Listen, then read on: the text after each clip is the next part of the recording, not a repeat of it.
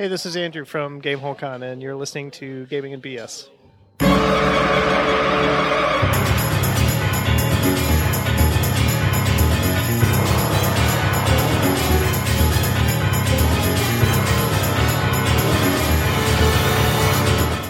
Welcome to Gaming and BS, episode 89, where we'll be talking about interpreting die rolls. This episode is sponsored by GameholeCon, a tabletop gaming convention occurring in Madison, Wisconsin this November. Get your ass to GameholeCon and visit GameholeCon.com for more info. I'm one of your hosts, Sean. And I'm Brett. Hello, folks. Welcome to the show. Welcome back. Right, let's get to it. Announcements. Yeah, so uh, we flubbed up. We got a correction. I think we've had a handful of these in our uh, almost 90 episodes here. I uh I said thanks to Baby Dan in Canada from Podbuzz, but I forgot this is kind of an idiot move on me. So if you're a podcaster and you're using Podbuzz, it's a new thing that allows it emails you notifications of when a review has been left for you on iTunes. So when I got like a notification from Podbuzz, I thought it was actually a website that might carry our show and that baby Dan from Canada listened to it on that channel, kind of like Stitcher. And I'm like, whoops. So he actually left it an iTunes review. So now I've put two and two together and he's probably like, Podbuzz, what the hell is he talking What's about? wrong with these people? So anyways, uh, just wanted to clarify that. well, there we go. Yeah. Sometimes we're, we're a little slow, but the horse eventually crosses the finish line, so that helps. Yeah. Yeah. Yeah. Yeah.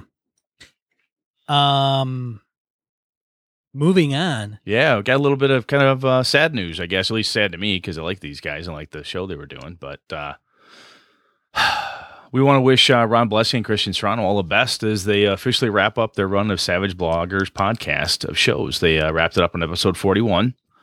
Um, their RSS feed lives on. You can find them on our show uh, if you go back in our catalog. Nine episodes back, episode 80, we pulled those guys in to talk about uh, Savage Worlds, of course. And uh, Ron and Christian are just they're they're super good guys. They're stand up people.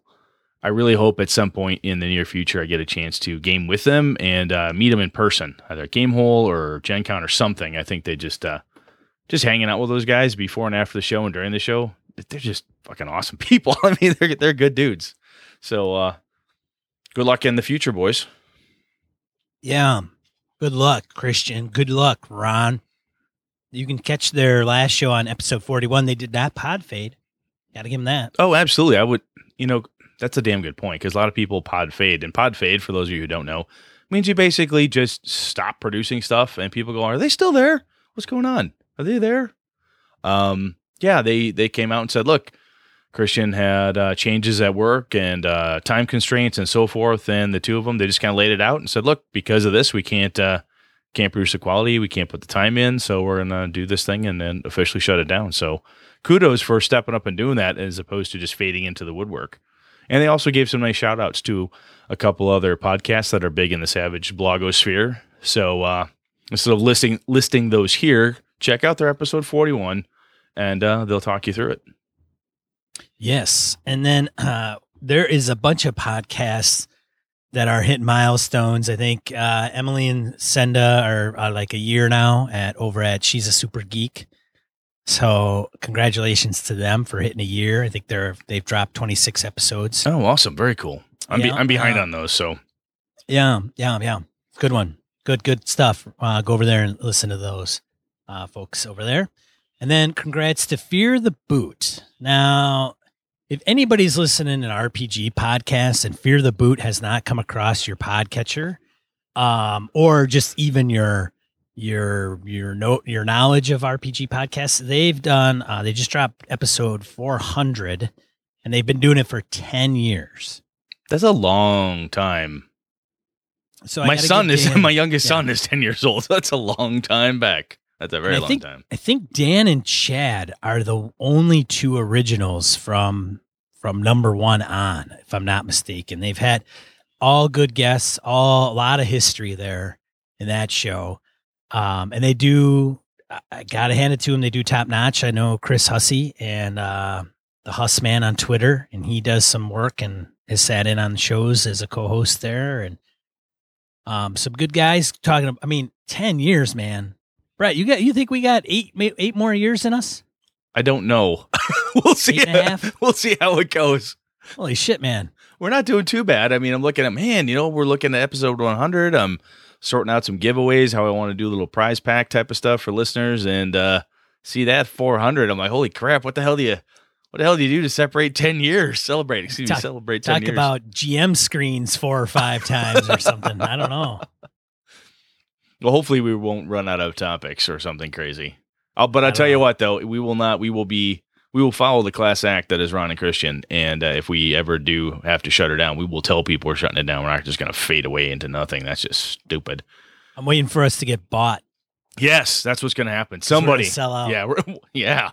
I'm the Sell. Hey, I'll sell so- out. in case anybody wants to know, right? Absolutely. You've got a big trailer full of cash, Sean and Brett. We will talk to you. And the trailer doesn't have to be that big. No, we're we're uh, simple men. We've uh, simple needs. Yeah, we can do this. doesn't even have to be a trailer. No. like a small, very small trunk, a, a thick wallet. I mean, a thick a, wallet. a yeah. dice a dice bag filled with Sacagawea dollars. We might we might go for that. You never know. My computer's acting up. Maybe you cover the repair costs. Maybe Yeah, I maybe I sell out. Who knows? That's a good point, Brett.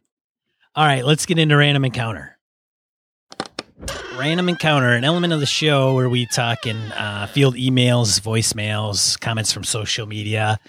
Um, we've got a couple, I think, emails. One one email and a bunch of, of folks that have chimed in on the uh, GM screen um, episode from, and they're all on G plus, which I should have probably linked. Why didn't I link that? Anyways, you That's want to take uh, the first email, sir? Whew, this looks like a long one. We got Chris Steele. He emails up emails us up and says, Hey guys, I recently finished following your advice and started at episode one and listening forward. Chris Steele, solid, solid. Like this guy, like him a lot. He says a lot of really good stuff and an endless amount of comments I'd like to add, but since most of it would just be on how I agree, thank you very much, Chris. I'll pick the episode that had the greatest impact on my game. Episode 80, talk about topical, going right back to the Ron and Christian episode here. Uh, episode 80, Savage Worlds. This episode led me to rebooting my home campaign in Savage Worlds. Savage Worlds was never a system I considered before because, excuse me, I wasn't interested in its flagship setting, Deadlands. After listening to your discussion with Christian and Ron, I picked up the core rules, then a dozen setting books, some accessories, a plane ticket to Chupacabra Con in Austin, Texas. Chris is from Chicago, and ended up hanging out with the entire Pinnacle staff last weekend. He was even in Sean Patrick Fannon's live play video for the Rifts Kickstarter. He's playing Tech, uh, the character Tech in there. If you if you spy that, uh, the short of it is Savage Worlds is my new home game. So thanks for the intro to the system. Also, I may jump headlong into things a little too easy, maybe. A game you've referenced fairly fairly often is Amber Diceless. It would be cool if you did a show on this game, and especially how, um, or excuse me, and generally how diceless games work. Hopefully, I didn't get as cra- Hopefully, I don't get as crazy about it, but you never know. Finally, as a follow up to my last question about keeping players engaged, although you haven't focused on the issue directly, latency being the uh, at the table being the closest, you have touched on many of the things that do this as a side effect. Counting last weekend, where I played in two, in uh, two games, I played in exactly two games in the last five years. Between organized play, learning to play as cons, and home games, I GM about forty to fifty a year. It's easy to forget as a full time GM how much fun it can be to be part of the team and not know what's going to happen next, and even if you're not the center of attention. So, to answer my own question, keeping things interesting, um, make sure each character has a role, even when it's not super active, and the players will have fun as a group. As always, keep up the great work, Chris Steele. Oh, he has a PS. I'll see you at Gamehole Con this year. Would love to run a game under the Gaming and BS banner if you're still looking for people. So I um thanks Chris Steele um for writing in. Um I have to check with Josh, the events coordinator at Gamehole. I can't imagine that all the slots are full. Um we are taking as many people as as are willing to run games at Gamehole. Mm-hmm, absolutely. Um, when you register the game, there is a group name, and all you have to do is like put gaming and BS in there, and Josh will know. Now, the only thing I want to put out there is we have three tables dedicated to us and and our area. The problem is that I don't know if we have four people all running different games at the same time. So if we're popular enough and our listeners hit us up and we've got enough gaming and BS games going under our banner, it's possible that somebody may have to be outside of our little roped off area. Basically, is what you're saying. It is what I'm saying. Okay. So I put that out there so somebody doesn't like start, you know, come in and like, hey, what's up? Why am I like off in in general gaming or something like that? So we want everybody to game together. I don't know what the slots look like currently. I know some people have filled some of them in on a spreadsheet that we have, but Mhm. now it's kind of kind of because I don't want to limit to that. Like, oh, I, I'd run a game, but I don't want to run at like six at night or eight at night. We'll tell you, I we'll just totally have to reach out to Josh. Josh is the games coordinator, as Sean said at Gamehole. We'll just have to hook up with him. You and I talked about this off the mic here. I think we'll just Yep. uh, reach out to Josh, see how we're cooking, and uh, see what we can do. and and Brett and I are still trying to come up with something to incentivize GMs to run for us. Like we don't want to do it just because you, you're a fan of the show, though we we appreciate it, um, and hope that's kind of the root of it. We we do want to show our appreciation by something other than just a pat on the back, and we've tossed a few things around like drinks and maybe a trip to the game hole or something like that for for some of our GMs. We'll see. No. But it'll be it'll be fun Yep, we got to figure out what we can get away with. right yeah that's that's the big one so drink is really easy if we have it in a completely different building Yeah. right i mean but we don't want people to drive you know like walk across the street to get a beer when they're running a game or during the weekend or whatever that is Yeah, so we'll have to figure something out. we we- we're keeping some well once we figure it out we'll- you guys will be the first to know for sure uh, moving on so gm screen will alternate on this brett you ready I'm I'm ready. Do it. all right, so this is a lot of these are on the GM screen, whether you use one or you don't. And so I've co- I got a few comments from some of the folks that commented on our G Plus thread. Um, Tim Stone says caveat: I haven't listened yet, so at the time of it, it dropping, he hadn't listened. But however, I have opinions, and as a general rule, GM screens are important, especially as a tool for quick reference. There is this hipster tear down that wall no boundaries, no leaders idea that I pretty much dismiss out of hand and is the line where I stop paying attention to the person arguing such positions. Oh. Mo Tusino says, I use them, but I don't sit behind them. Very useful in most cases to uh, limit looking stuff up in books, but I don't like the wall between the players and I. Tim DeShane from Rhode Island. I keep my DCC screen handy for quick reference, but don't always set it up. Sometimes I just leave it folded. Either way, I roll in front of the screen. Roger Bracelet with uh, the screen is a gaming icon. I'd use it even if I didn't want to keep uh, some info away from my players' eyes, but I do. Adam Day. I recently stopped using them and it's been an eye opener. A good one though. I don't have anything to hide from the from my players and I see little use for them as a quick reference when I have the core book or personalized reference handouts available, which are usually 100 times better than the officially licensed screens I own anyhow. I love not having the physical barrier between me and the players. I feel less like an overlord and more like someone at the table sharing their experience. In which case, I replied to Adam and told him uh, less like an overlord, and I told him to forfeit his GM card. Which nice. He said he wasn't he wasn't getting any Hey, discounts. not anymore. getting a discount. That's enough of that. Right. All right. The other uh, next up, Tim Jensen, one of our patrons. It depends on the game. Most of the RPGs I play these days don't need one. In fact, the last time I ran D and D, I left the screen lay flat on the table. It was semi useful for reference, but that's it. Carl Kiesler, I use one all the time. Savage Worlds is my go-to system, so I use one of those generic screens that you can put cool art on the player's side. I make those sides custom for each game I run. They are great for convention games. It's like an instant billboard for your game. I always stand when I run. I seldom sit down, so I'm never really behind the screen. It's just there if I want to glance at a quick rule while the players are role playing. And I have gotten away from rolling behind the screen. I roll out in front of everyone. I like it that way. Matt Martinez, I sort of use GM screens. I don't like having them up in front of me because of the way it separates me from the players, but I do like having the reference materials. If I have enough room, I like to have it standing to the side. Unfortunately, I don't often have enough space at the table for that. Obviously, some screens are better than others. Only about half the D&D 5e screen is worthwhile, while the rest of it really isn't helpful to me at all. Edge of the Empire screen, however, is chock full of great stuff. The only thing missing is a table that shows which characteristics each skill corresponds to. Sometimes I find having loose reference sheets can be just as helpful, to be honest, and they take up less space. Kevin Keneally, just to throw my two cents in, I use GM screens as a reference, and I have an addiction just like Brett B. I try to get a GM screen for each system I have slash run. I gotta have it. I struggle with reference sheets because usually I end up with more than one page and then it's a packet I have to flip through to find what I'm looking for. That's I feel you, Kevin. That's pretty much where I'm at. Uh, Forrest Gary. Let's not kid ourselves. GM screens are all about the cool art, and there is something about that. I got to go with Forrest on that. There's something. Some of the GM screens has some pretty sexy, cool art on them. Joe Swick, patron of the show. I use a GM screen, but I'm a dice fudger. I admit it. But I only fudge to keep players alive. I hide my dice rolls behind the screen and also use it to hide minis and hit points. Tom Bagwell. I uh, usually use a GM screen. Primarily, I use it for reference info, usually NPC notes, campaign notes, notes about the PCs I might want to know during play. On the outside, I either put campaign appropriate artwork or info for the players that they may find useful.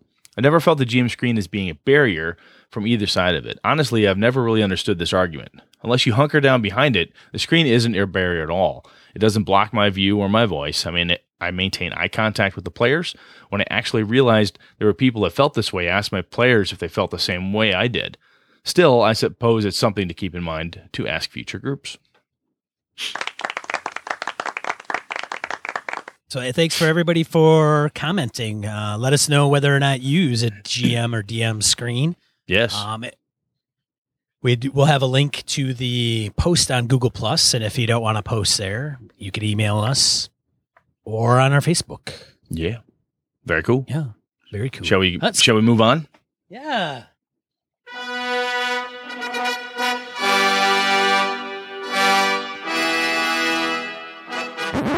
Interpreting die rolls. What? Yeah. So here's what I'm talking about. It's that in D and D parlance, a twenty is a crit, one's a miss, and there's lots of different things. There's nine, you know, numbers two through nineteen. What happens in between?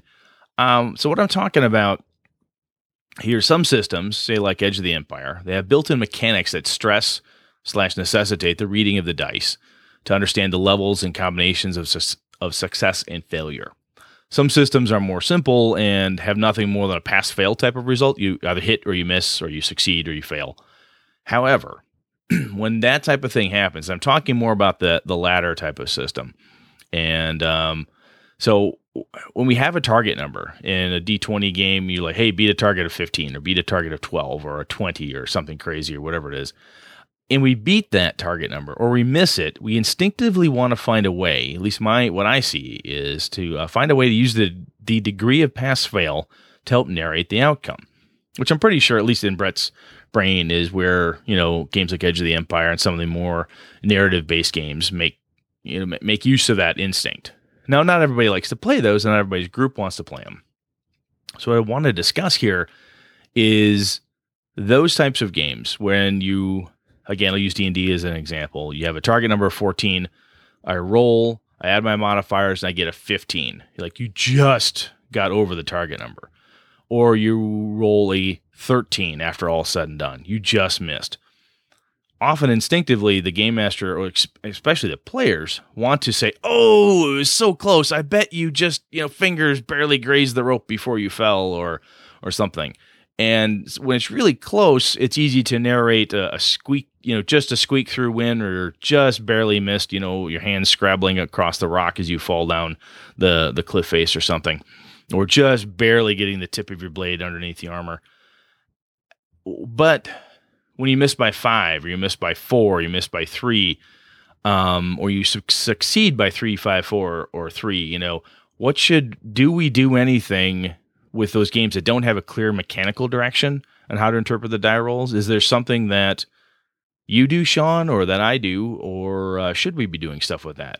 What do you? So it's kind of that if the mechanics aren't there for it, you know what I'm saying? What do you? What do we do? So whether it's written into the rules or not is the question. Pretty much. I mean, because, and sometimes it can be somewhere buried within the rules. Like, oh, if they make it by five or more, you get an extra plus on damage. Okay, that's that's great, but that doesn't help from a narrative perspective to tell me much of anything. You know what I'm saying?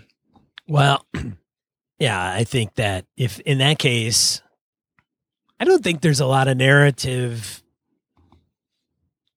I don't know. Maybe I have I've overlooked it, or maybe I'm just not thinking um, too diligently here. But I don't know how many games narrate, especially combat.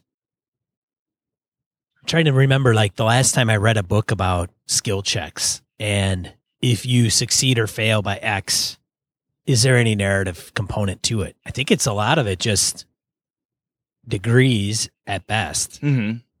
Right? I don't know if they're I don't know. So- am I am I delusional here? No, Am you, I- no, no, and, and I, part of this comes from I was re rereading my uh, my MERP, my Middle Earth role playing, the old Iron Crown system. I ran a little bit of it this last Friday for some buddies of mine. I'm kicking off a small campaign for that. And in those combat situations and what are called movement, maneuver, skill checks, and so on, there's very clearly defined stuff that occurs narrative wise because it's it's chart master, right? It's Rolemaster. So when you roll something, it'll tell you absolute success, abysmal failure. It'll give you a quick, you know, italic, italicized narrative to explain to the characters, much like critical hit charts, but also for different types of uh, skill checks as well and spell checks and so on. That game and games like Dungeon Crawl Classics, when you have the hit charts, the crit charts, and fumble charts, that gives you a lot of that stuff. Um, kind of helps you in those regards because mechanically it's there. But Sean, like when we're playing D and D, don't you do you feel on the when you're a player in Doc's game or something, if you roll and you just barely miss or you or the you know the the DC to do a thing is 12 and you roll a 15 or you roll a 19, don't you feel like you totally fucking aced it? Or like there should does it feel like that to you or does or am I crazy in that regard? No, I don't think you're crazy. I don't think it's as uh I don't know, man. I don't uh I don't I don't see that happen too often. No? I, I don't I Your think players just sit there and go, "Yep, I failed. Oh, I won. I got it. I missed. I made it. I missed. I made it." That may be a bad example. Maybe we're a bad example because I don't know. We we're pretty even keel guys. Okay. I don't know what it is. We don't have a lot of emotion in our game. no, We're emotionally void. You're I don't know what it we're is. Just, we're just automatons playing a game. I have hit. I have missed. I have failed to roll. I think my climbing get, check has failed. I have fallen. I take five damage. I think we get disappointed and perturbed. Like, ah, shit. You know, freaking dice. I'm not even. You know, not even close. Or, or oh, great. You know, another one, another one, whatever that is. I, I haven't seen anybody get overly emotional, except for me. I get pissed off when because any anytime a D twenty is involved, Mm-hmm. uh, which is many games uh, since the D twenty movement, um, and I cannot. I just can't roll. Yeah, I've seen that. Yeah. it's it's kind of funny on this side of the screen when you're running. Right. It's kind of funny. Yeah. Yeah, I can't roll to save my freaking life. And so to me, it's kind of like I'm a bad example because it's just in- internally over the t- over time. I think I've gotten I've grown frustrated, and that I want to chuck all my dice to the ends of the world. Um, and I maybe have become numb to the fact that I have shitty die I had a uh, I had a guy I played with Andy. Um, he had a pile of dice in front of him. Every time he rolled a die, if it failed, he goes, fuck it. And he'd throw it over his shoulder. At the end of that night, we played a really long session. He had uh, 15 20 siders laying behind him in a pile. He took them home, melted them into a big pile of plastic slag. And when it cooled, he brought it to the game and laid it in front of his other dice as a warning to the other dice that this could happen to you.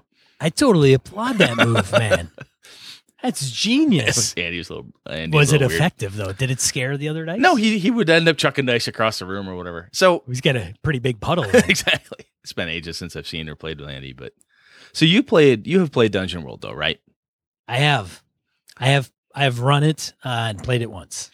So tell me about the the you know miss with flair or the hit with you know the six plus the you know the fail forward type of thing. Yeah, that's a base kind of mechanic for a powered by apocalypse world engine. Mhm. Um, Dungeon World specifically is, um, yeah, f- you know, succeed, succeed with a setback, and then kind of fail. Uh, so usually the results. And that kind of goes back to our earli- earlier episode on Edge of the Empire, right? Where you can succeed, but with a drawback or a failure or uh disadvantage of some kind, a threat. There could be a threat with a suc- success or whatever. So, and we talked about this a little bit when we had talked about those type of things. And I think one of the things I started doing as a game master when I had I've had players at my table that like you get pissed off, where you just you could just see the pall of disappointment passing in front of Sean's face when he's rolling. Goes, "Yep, I can't fucking hit. Look at that. Yep, look at another one I missed. I missed again." And if it's just And sometimes that it's funny, and sometimes depending on the player, that can be incredibly frustrating. You can't seem to get anywhere. And I believe, and I've started doing it, knowing that there's systems out there, in, in deference to Chris and Phil, right? I mean, if you really, really like this type of thing, you can always go play a better game. Damn it, you can play a game that mechanically has this. Right. But if you don't want to or can't or whatever the issue is, there's no reason that for die roll interpretation that you can't add something in there. When that player is con- consistently failing to can't hit anybody in combat. There I have done the uh, again using D&D as a, an example or even uh, World of Darkness and other game systems where it's kind of pass fail type of thing where if they fail um, why did they fail? And sometimes the narrative of why they failed is you failed because there was a distraction and you see more goblins coming. Oh my God. Can I say anything? Not till next round. You didn't do anything per se in combat, but you got a clue, you got a hint of something else that's happening.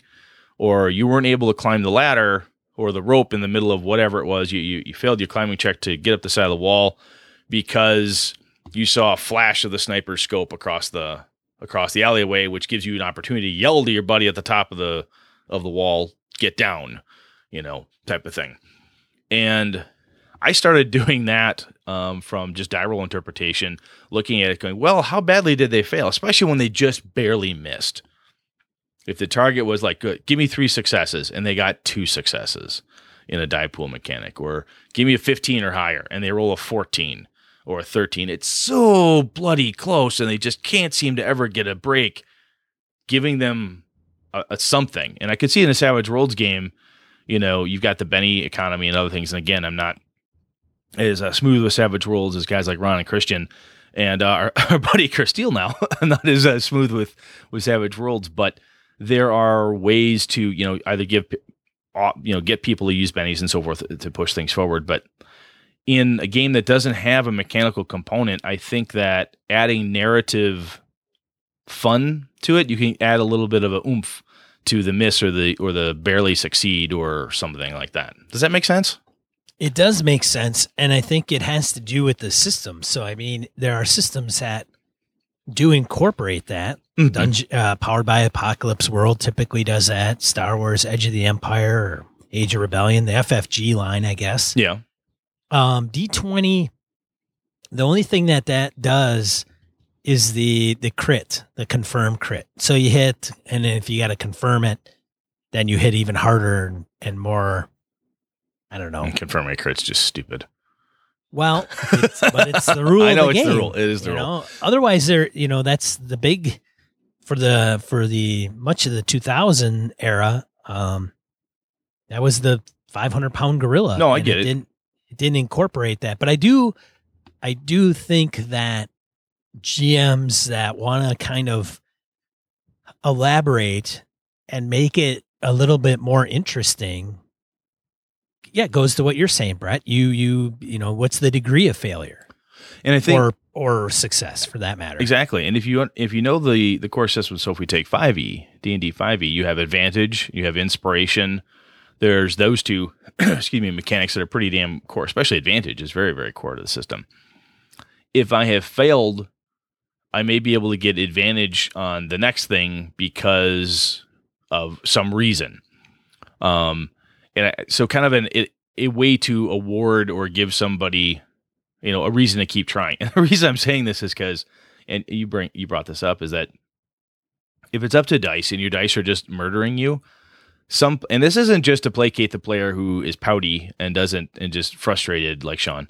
Um i'm kidding. That his dice don't roll well. I get pretty freaking pissy. but I think by by throwing the narrative twist, and it talks about that in earlier versions of D and D and many game systems. You'll try to narrate the combat; it gives you some ideas or hints or whatever it is. And the near miss and the near hit are pretty easy. Um, at least in, in my opinion, they're, they're easy to say. Well, you just you just barely missed, or you missed, and here's a little advantage for you, and you won, but you know possibly a disadvantage or something along those lines. I- I think what happens there's a certain point when you if the DC is 10 and you get a 17, it's not a critical. You know, it's nothing crazy, but it's a lot. I mean, that that's quite a bit above. And I tend to think in fives, um, just because of I, I suck at math, English and philosophy major here. So ma- math is fives is faster for me, or doubling. And so, kind of in my head, regardless of the system I'm using, if you beat something, a target number especially, if you beat it by twice, or you know five greater than, I feel that from a narrative perspective, that I owe, maybe owe is a bad word here, but I, I want to bring something extra to the table. And it, again, if you miss it by twice or you miss it by a, by a category of five, I want to bring something narratively extra to the table. Does that make sense? Yes. It's just, a, like I said, it's, it's an, a, an ad hoc rating. Now, the other piece, which I have started doing over the years, and I did this re- even before I ever played Edge of the Empire with you, but is to it's the source the table concept, right? Sometimes if even if you don't ask the players, if you're observant and you're paying attention, you're listening, um, somebody does something and one of the players will say, "Oh my god, I bet this is what happened." At least in the groups I play with, it becomes an instinctive thing. People are like, "Oh, so close! I bet you just slipped, but I, I, I bet you probably like holding on to the bottom of the rope. You weren't quite able to make it." You look at Kevin and go, "Yes, that's exactly what happens. That's really good stuff." if you want to, then you could throw an inspiration point at him, or you could give him a Benny or or whatever. but when somebody gives you at the table when they're narrating something cool like that, if it's just happening, don't be afraid to latch onto it and say, "Yes, that's exactly what happened." Sean, that's beautiful. Yes, that's that's totally how that worked. And because sometimes you can ha- you may have to uh, manually source the table by physically asking them, "What do you think happened?" or "Could you give me a description?" But I have found that the groups I'm playing with quite often um, will instinctively come up with examples. And some of that sourcing just happens automatically. And again, I'm fortunate that the group I'm with uh, plays really well together, especially my home group. And even in uh, in our Edge of the Empire game, we source stuff back and forth pretty rapidly. Hey, I bet this happened, or I bet that happened. And um, and what I'm playing with uh, Chris Nizak and some of the other folks on uh, a little project I'm working on with him we source back and forth pretty rapidly. I feel, and uh, he doesn't. I don't think that you have to automa- necessarily have to ask everybody what happened if you're paying attention to the table. Does that? I rambled there, but do you follow me or no? I do follow you, but I don't. Um, you don't. You don't game with that crowd, do you? I don't facilitate that at my table. I don't like that. I don't like people tell me what happened. It's GM's job. nice. Damn it. Players. Players don't step on there. Get on back on your side of the screen, you little bastards. Get off my lawn. Damn, I um damn gamers. I think over time though, a lot of it, a lot of players, I would be interested to hear um from some of our listeners. I'd like to hear from you on on whether it's just kind of the pass fail thing. Like if you're playing in a system and it has like Edge of the Empire has success and failure and um, triumph and all that, right? Yep. Disadvantage. And Dungeon World and Powered by Apocalypse, great, I get those. But if you're playing like GURPS, if you're playing D and D, D twenty, do you or have you incorporated anything like this? I think my take is that it's very roll. Did you make it or not? No. Okay, you failed. Did you make it? Yes. You succeed. Done. And I think that what happens over time is they get into a new system like Edge of the Empire, Age of Rebellion, Force and Destiny, and then it's a different mechanic, and people have a hard time getting over that pass fail. Now, I could be totally wrong, I could be totally off my rocker. You know, Brett could have, you know, you could have super group like Brett, and they they come up with the narrative depending on the degree of success or failure and it's sourced at the table but i would be interested to know how many are just kind of like oh yep didn't make it or oh yep smashed him in the face So I tell you what, though, I mean, while you were saying that, this came to my mind in that from a speed of play perspective, depending what you and your group are after, right? If you're sometimes there's plenty of narrative in other aspects of it, but when it becomes, especially when it becomes a skill check, or I, I guess when the dice are speaking as opposed to I'm role playing, when the dice telling me, did I did I did I uh, seduce the town guard so much that he let me uh, distract him so the rest of my party could get in, or did I was able to bribe the waitress so that she would tell me whatever. Some players don't want to role play everything. So, right, sometimes a pass fail can be very simple where you can go, no, it didn't work. And the other piece, and this may be an ugly truth in a way to people who are very big in narrative, is that a pass fail is fast. Did you get it? Yes Yeah, or no? And then move on. Yeah. So, from a speed perspective, sometimes stopping to narrate every pass or fail and then working on gradients of success and gradients of failure is can be time consuming. And if your group isn't into that, or you have a player who's not into that, um, it it it's, it can slow things down or be perceived as slowing down your game. If um, I, I would ag- I would wholeheartedly agree with that, Brett. yeah, And it's funny because now what I'm going to do is I'm going to go to like a game that I'm going to run and I'll bring like a bag. And in that bag is going to be like, like a pop cap, okay, uh, maybe a shark's tooth Uh, and, uh, uh, and a bunch of other crap. And then I'm just going to grab them, put them in my hand and go, okay, time to interpret. you're just gonna rolling And the bones, click, click, roll click. the bones, and I'm gonna throw it on the table, and then I'm just gonna dictate what's what happened or not. Like, okay, hold on a second. Ah, yes, I see it now. Which- Your character. which is no different than Edge of the Empire, really, with crazy symbols on dice. That's true. the only difference is that nobody will be able to interpret what the hell I'm doing. It's no different. We can't do it now. I mean, I play in your games. I know we don't know what the fuck's going on now. Oh, you guys roll the dice and there's symbols. I'm talking about rolling like a shark's tooth and bottle caps and all this other crap. hey, why not? Get some Yeah, chicken. man. Get some chicken entrails. Just kind of move it around. Yeah, man. It's like uh what is Augury. it? Uh, voodoo. Oh, voodoo. Yeah, go uh, just old school augury. That's it. Let bring the sheep. Let's just take. I'm not exactly throw it down. No, seriously though, I think so. There is most likely a sweet spot that your group and you probably may or may not enjoy. I mean, and that doesn't mean again you're not having bad, wrong fun. If the group is like, look, I just want to know, did I do it or not? And some of it comes to how you approach your characters and some how you approach your NPCs.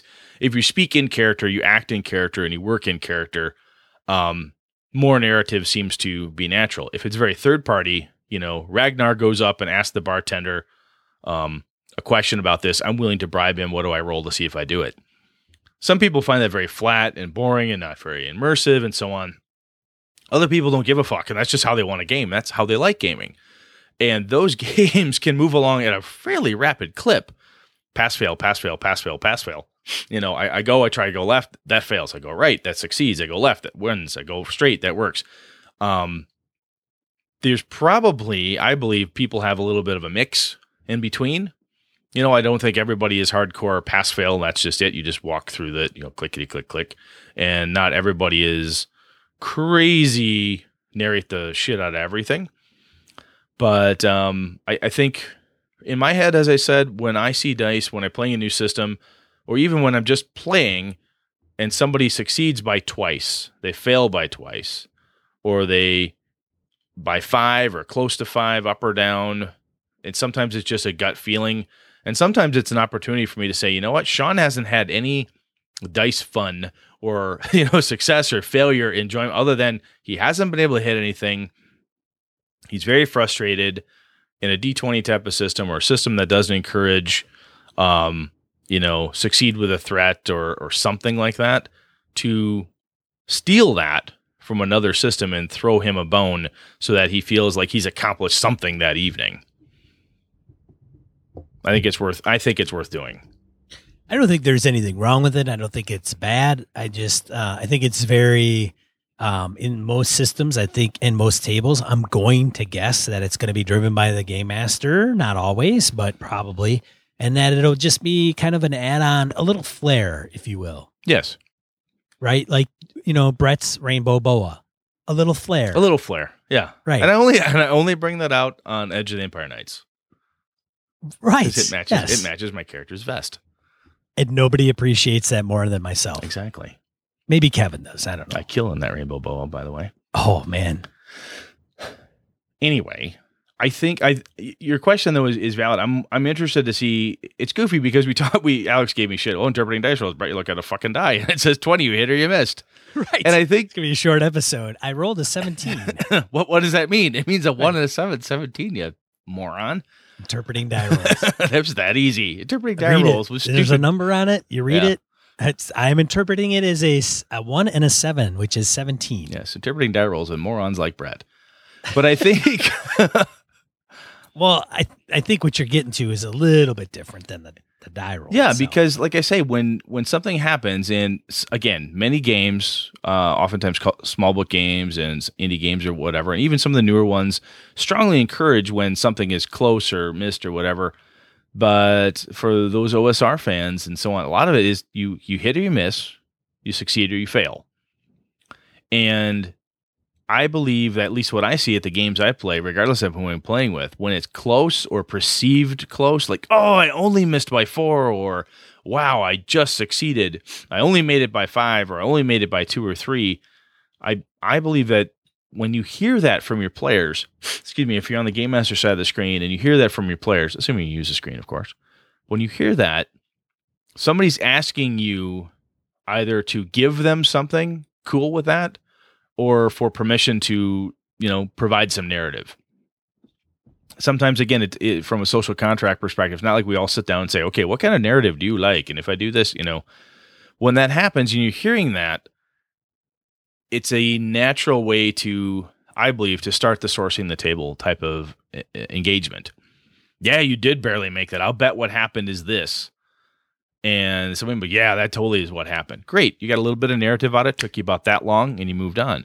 And the next time something like that comes up, the player saw that worked. The game master saw the players enjoyed that. And then you can keep it going. And if you have a player who doesn't give two shits about that, like, no, I missed. It's no big deal. I'll try again next round, I guess. And it's not just, you know, Sean or Brett being belligerent because we can't roll dice today. It's like, no, that- that's cool. Whatever because not everybody at the table is there for the same reasons. If somebody just wants to pass or fail and, and move along, that's fine.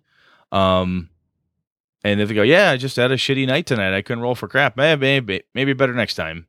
That's fine. Maybe they don't want the extra narrative and they're fine without it. But when someone brings it up at the table, uh, especially when the players throw it at you as the game master, I think it's worth latching onto a little bit and exploring it.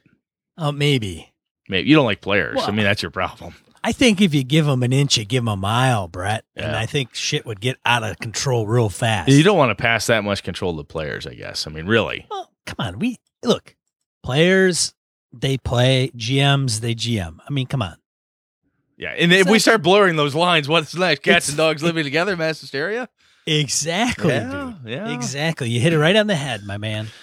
Arg. I, I you know, I'm willing. Hey, it's the 21st century. I'm willing to give a little. All right, maybe You heard it here. you heard it here. Sean may or may not let I'm, you. I'm, Uh, I'm open. let I let want to be more open minded. you may actually be able to trade in one of your train tickets for a plane ticket, and you Uh-oh, can. oh, did I someone say say train? There we go. There we go.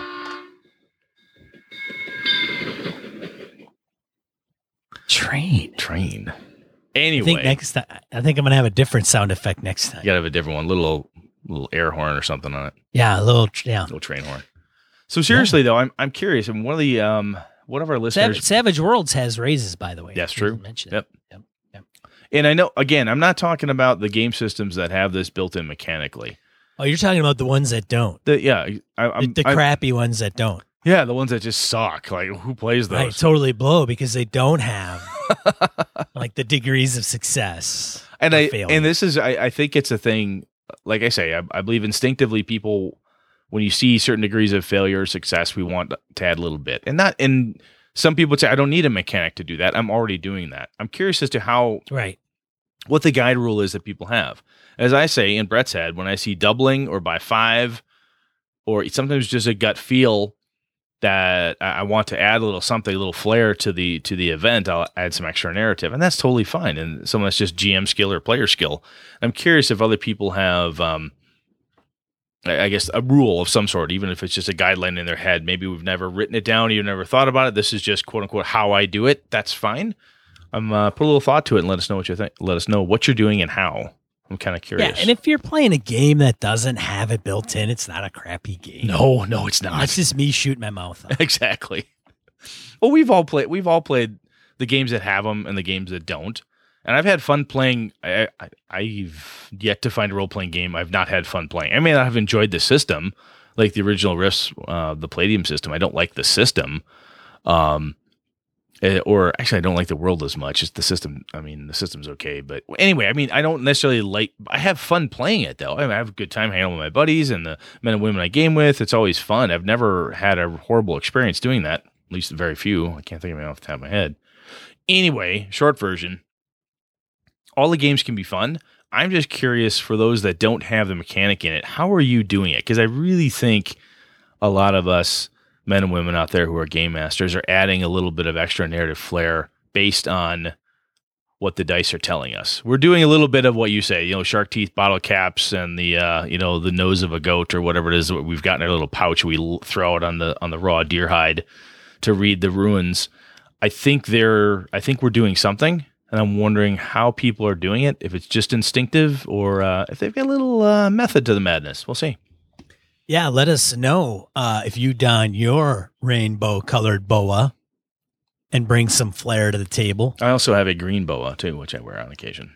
And hey, and well, I do. you wear and well. oh, somebody. I think. I think what was um, Misdirected Mark had a thing a while back. They were talking about. I think it was Green ta- boas? No, no, no. They're talking about talking games, and somebody was telling a story about they were gaming with a person who put a bottle of whiskey and a and a pistol on the table. And uh, I just want to say for the record, I've never actually done that. I've never. Is it a real? I think I heard that one, but were they talking about a real pistol? I don't know. But I've never actually put a bottle of whiskey and a pistol on the table. I may have put one or the other on the table, but never at the same time because that's just bad. Yeah, Yeah. this isn't the Wild West, man. No, no, no. What the hell? anyway, die roll. Yeah, die roll, man. Miscellaneous uh, topics of gaming and geekery we want to bring to your attention. Brett has three. I have three. Brett, as always, I'll start it off. youth before beauty. Oh, yes, thank you. I have it on both counts. Um, seems it's a it's uh it's possible that the European medieval flail, you know, the old uh, the old ball and chain on the on the end of a stick, may Is that what that thing is? yeah may I've never been playing D and D all these years and never knew what that never was. knew what that was. It may have actually never been used in combat. May have simply Ah. been a ceremonial something. Got a little link in the show notes. It's uh people have been Oh, digging into it, Yeah. and uh, Won't that mess up a lot of D and D history? as You use the flail. who the hell That thing's not even a real weapon. it's interesting when you look at it. You're like, why would you? If you've ever used weapons in martial arts training or anything like that, there's a certain point when you look at that, and go, why would I want that? That looks like it'd be a bad idea. Right. I've always, I, I should say always, in my uh, more adult years now, um, like in the last year, basically, um, I looked at the, the medieval flail and I'm like, I don't think, I think that was just ceremonial. That looks fucking dumb. I don't think anybody in the right mind would use that in a combat. I don't know why you. would- Why would you? Like just- I know people will say if you hold something up like a sword right across you, Yeah. Right, with It two would wrap around it and smack It you in would the wrap like like a nunchuck, right? Yeah. Right around it, bonk, right on the head. Except head. that I just- nunchucks are small agricultural weapons used to, you know, anyway. But Yes. your European one with like a long chain, the chances are though that you would miss, it would rebound in some weird It'd come back and ricochet hit you in type the manner. hand Hit you in the, hit you in that face and the throat, you know, crotch you. It'd be a terrible weapon. So anyway, Yes, the, read yes, up the on nunchuck is very nimble, but yes, not Yes. not quite the same. No, that's that thing probably weighs like what sixteen pounds. Like I don't know. I don't know. Freaking swinging around a spiked steel metal ball. It just doesn't seem like a good idea. no, I, I'm saying. I, I always wondered about that stupid weapon. yep. No. The other one I have is some weird skeletons found beneath a London orphanage. This is one of those pieces that you, you read up, read through it here. It's a little uh, bit of cryptid, cryptids and so on. It it's classic. Oh my god, we found something. What is it? And uh, these types of little real world things that occur always spark some really good adventure ideas to me. And the last one is I love Legos. My kids and I are, are love playing Legos and building and changing. Always have. And there is a um a gentleman made a uh, Japanese style castle um, out of Lego, and the way he's set it up, it opens up like a pop up book, and it's freaking gigantic. Um, so it's really cool. Take a look. It's a little video and watch watch the guy open it up, and brick, the whole thing sits up and then collapses down gently. It's really really cool looking. Love me some Lego. Man, there's some people that some has some crazy amount of time on their hands. Yeah, it's like creative as hell, but damn. creative and engineering powers that went into figuring that out. Because yeah. my son AJ like goes, "How did he do this?" "Well, he had to use a lot of those hinge, hinge pieces and so forth." And he said, "Do you think you could do it?" I'm like, "Oh hell no, I don't have I don't have the time or the engineering know how to design that thing. I can comprehend how he did it, but AJ needs to go to the school of engineering and then just do that thing. he's actually he uh, came in today and said." Dad, can I borrow your monster manual? I got to make a dungeon for next weekend. I said, "All right." Oh, I thought he was going to make like an actual physical dungeon. I he I don't know. We'll find out what the Maybe, we'll is. find out Maybe that's why he needs the monster. we'll find out what the basement looks like tomorrow. Go down there and have it be like full of paper mache monsters. If I fall- if I- awesome dungeon. if I fall down a ten foot pit trap on some spikes, you'll know what Next- happened to me. Next week's die roll. Well, my first one, AJ, local kid, creates a dungeon in a guy's house with paper mache monsters. Father had heart attack. Father's found dead or tied up in chains. Um, Yes. he's told he's allowed to get out when Ilana, his younger sister, accomplishes the fifth room or something. Anyway, Sean, over to you, man. 200 word RPG roundup contest winners announced. So a few months ago, I think we listed it as a die roll, and now they're actually done and completed. So you can actually look up who won, um, and we'll have a link in the show notes. And congratulations to all the people that submitted and finished it and uh, came up with something creative, and the ones that actually won. Very cool. Happy birthday, Pac Man! Wee wee wee wee. Waka waka waka waka waka. How waka, old waka, is that little ghost wee, gobbling bastard? How old is he? He's he's up there, man. 1980 was that what it was? Holy crap. Yeah, it was. uh yeah, 1980. posted- April, uh, excuse me, May 22nd, 1980. I remember it It like it was just yesterday, Brett. I could I could see that. Elderly men like you looking back. Sean's not that much older than I am, by the way, just in case somebody cares. Man dies in tragic motorcycle. oh, oh, hey, I'm just kidding. podcast podcast partner punches fellow. B BNS no longer. Uh, number three, Dungeons and Dragons as therapy. So on Geek and Sundry, they did a small article on the use of Dungeons and Dragons in therapy and how I think this is just kind of like um, are some people that have written articles about it helping um, children with autism.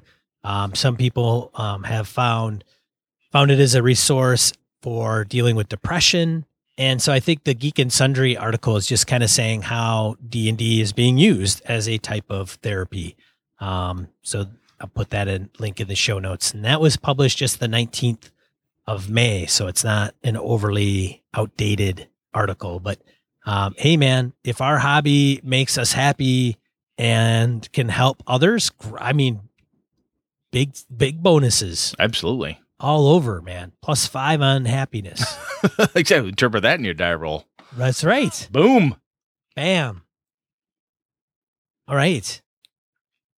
What are we doing next week, Brett? Next week, thanks to Chris Steele, we're going to talk about keeping players engaged. As he pointed out, we have brought up bits and pieces. We talked about kind of effects that different things have, but I want to talk about it a little bit more, a little more detail in there. Excellent. Can't wait.